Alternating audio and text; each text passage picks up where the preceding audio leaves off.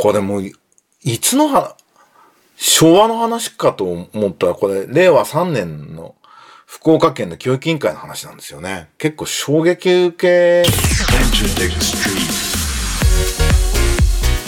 エンターテックストリート。音楽プロデューサー、エンターテックエヴァンジェリストの山口のりかずです。このポッドキャストは、ラジオトークアプリから、Spotify、Apple Music などにも配信しています。今あなたがお聞きになっているサービスで、マークお願いします。今とこれからのエンターテインメントテクノロジーのホットトピックスについて一緒に考えていくこのプログラム。10分程度の短い時間ですが、どうぞお付き合いください。1週間のご無沙汰でした。皆さんお元気ですか？だいぶ暖かくなって、ところどころ桜も咲き始めてきてようですね。ちょっと今年はなんかコロナも一段落してお花見をするという気分かなと思っています。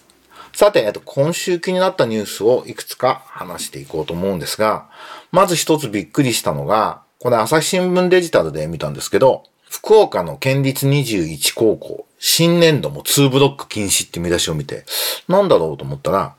ブラック校則。校則ですね。学校の規則。ブラック校則として問題視されている理不尽な校則や指導内容をめぐり、福岡県教育委員会が17日の県議会予算特別委員会で、県立高校の実態調査の結果を明らかにした。地下証明書の提出は新年度に全廃される一方で、2ブロックの禁止は20校余りに残る。下着の色の指定など、5項目を付けめた7項目の校則があるかを県教育委員会が県立高校93校を対象に調べたと。高校生らしいなどの曖昧な表現での指導29校。ポニーテールの禁止14校とか。これもう、いつのは、昭和の話かと思ったら、これ、令和3年の福岡県の教育委員会の話なんですよね。結構衝撃受けますよね。まあもう日本のその、いわゆる公教育っていうのはだいぶ形骸化してるなというのは、これもう、いつのは、昭和の話かと思ったら、これ、令和3年の福岡県の教育委員会の話なんですよね。結構衝撃受けますよね。まあもう日本のその、いわゆる公教育っていうのはだいぶ形骸化してるなというのは、ますよね。まあ制服とか校則とかもう何のためにあるんだっけってことをちゃんと考えないといけないなと思います。あのね、多分明治時代の富国強兵みたいな発想から、まあ、敗戦を経て高度成長期のね、企業戦士育成みたいな考え方に基づいてるんだろうなという気がして、僕も、あの、練馬区立上石寺小学校、上石寺中学校出身なので、日本のその公立教育がどん、学校がどんな感じかって一応知ってるつもりなんですけど、なんていうんですかね、あの、まあ、多少理不尽でもね、ルールに合わせて我慢できる人になることっていうのを、日本の、まあ、いわゆる学校って教えるじゃないですか。で、まあそれは昔からね、基本的人権をこう大事にしてない側面はあったと思うんですけど、以前は、まあ、一定の意味があったと思うんですよね。すごいざっくり言うと、無駄でも受験勉強一生懸命やって、我慢して偏差値上げて一流大学に入って一流企業に入ると、まあまあ安心だよねってみんなが思ってた時代っていうのはあったわけですよ。で、それは、まあ価値観としてね、意味がないとか間違ってるとかいうことは言えても、客観的には、まあ意味があったと思うんですね。ところが今は、もう、本当に意味がなくなっちゃったわけですよ。まあその新卒一括採用で、なんか有名な企業に入るのが楽勝だからやっとくっていう若者を、までは否定しないですけど、無理して我慢して会社に入るっていうのは、一流企業と言われてるところに入るってもう意味がないわけですよね。終身雇用はもうとっくに壊れているし、今から会社に入る人がその会社に30年いるってことはないわけじゃないですか。常識的に考えて。限りなくゼロに近い100%なわけですよね。なんでも本当に可能じて安全なのは公務員ぐらいで、公務員になるためになりたい人が我慢するならまあ意味があるかもしれないけど、それ以外に学生時代に我慢する意味ないし、そのために大事なものがいっぱいこう失われてしまう、その創造性とか、なんか自分で責任を持ってものを考えることとかっていう今の時代に大事なことをむしろ削いでいくっていう意味では、本当に日本の公教育考えなくちゃいけないと思うんですよね。なんかこの惰性でこれまでやってきたから変えてない、変えられないだけってものが日本には本当に多すぎると思います。ここまでやってきたからという理由だけで若い世代にそれを強いるおっさんとかおばさんっていうのが日本の国力を下げてるんですよ。日本の国をダメにしてるっていうことなんで、もう拘束ってものは、はい、一回ゼロベースで全部見直しますってやんなきゃいけないですよね。なんで、ましてや拘束を守らせることで、なんか教師として仕事をした気になってるんだとしたら、まあ本当にしみじみ最悪だなということを思いますし、ぜひもう高校生とか校則とか制服とかは、まあ本当に意味ないんだなってことを思ってもらって、今高校辞めても大丈夫だし、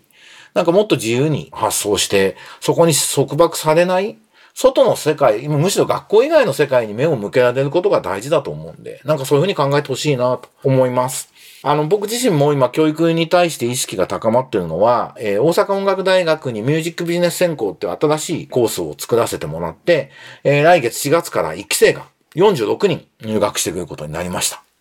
僕自身はなんか音楽を通じて自己実現をするってことはどういうことなのかっていうのを真剣に考えてもらって、そのために必要な武器を渡してあげるってことが僕の役割だと思っているので、まあ、月に1回ぐらいは大阪行って講義もやりながら、アーティストでデビューしたやつはすればいい。起業したいやつはもちろん応援したい。でもその結果ね、そういう経験を大学時代にやることによって、まあ自分がいいと思う企業にも就職も非常に有利になるよっていうことを、えやっていこうというふうに思っていますので、ぜひ皆さん大阪音楽大学ミュージックビジネス専攻を、えご期待いただければと思います。でですね、日経ビジネスにこんな記事がありました。ノンフィクション作家、この人、辺境作家って名乗ってらっしゃる高野秀幸さんの記事でインタビューなんですけど、辺境の地になった日本、生き残る道は世界の古都、古い都ですね。って言っていて、もう辺境作家って名乗るのやめたと。昔自分は辺境に行ってることが売りだったんだけど、今は日本が世界で一番田舎になってしまったってことを語ってて、本当にその通りだなと思いました。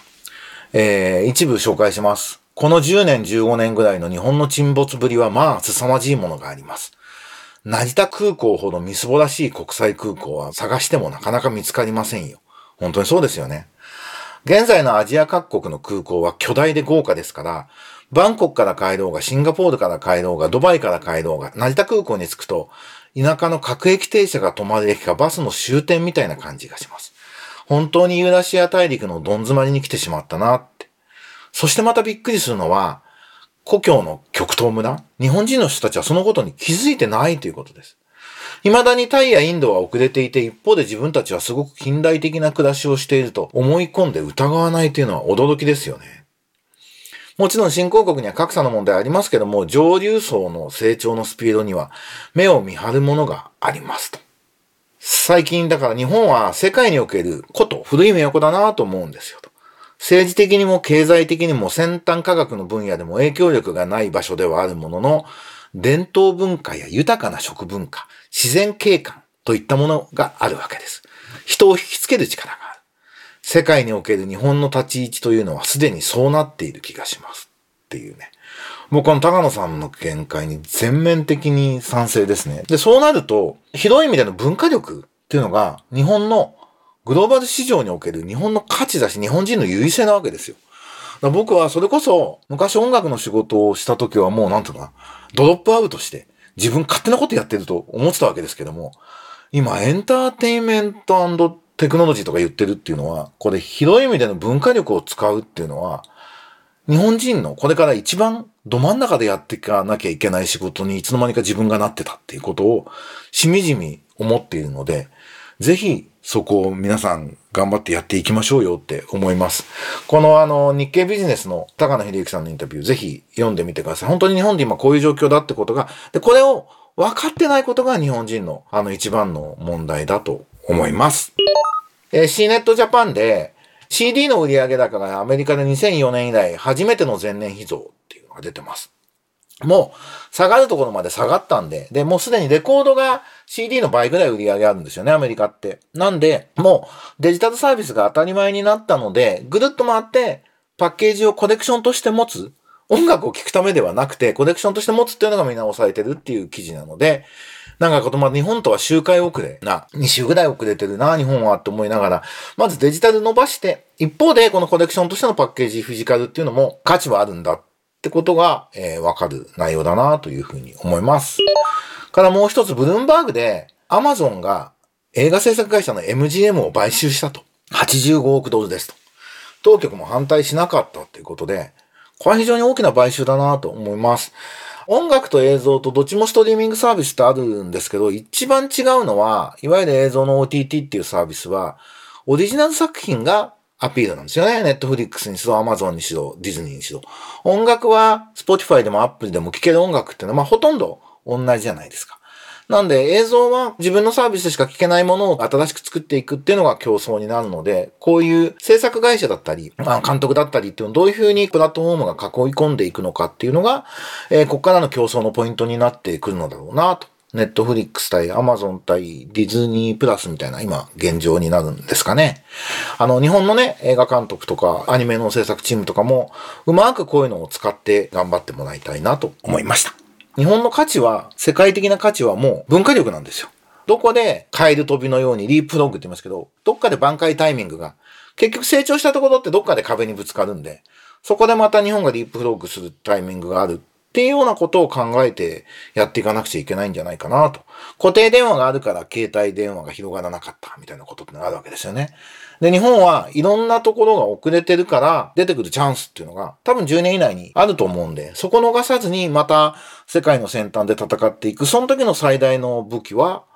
食とか美容とか含めた、もちろんアニメとか、できれば音楽も含めた文化力だというふうに思ってやっていきたいなということを今週もいろんな記事を読みながら思いました。ということで、皆さんぜひこんな記事読んで考えてみていただければと思います。えー、山口のりかずのエンターテックストリート今週もお送りいたしましたがいかがだったでしょうかまた来週お会いしましょう。来週花見かもね、桜咲いてんじゃないかな東京はと思います。それじゃあねバイバイ。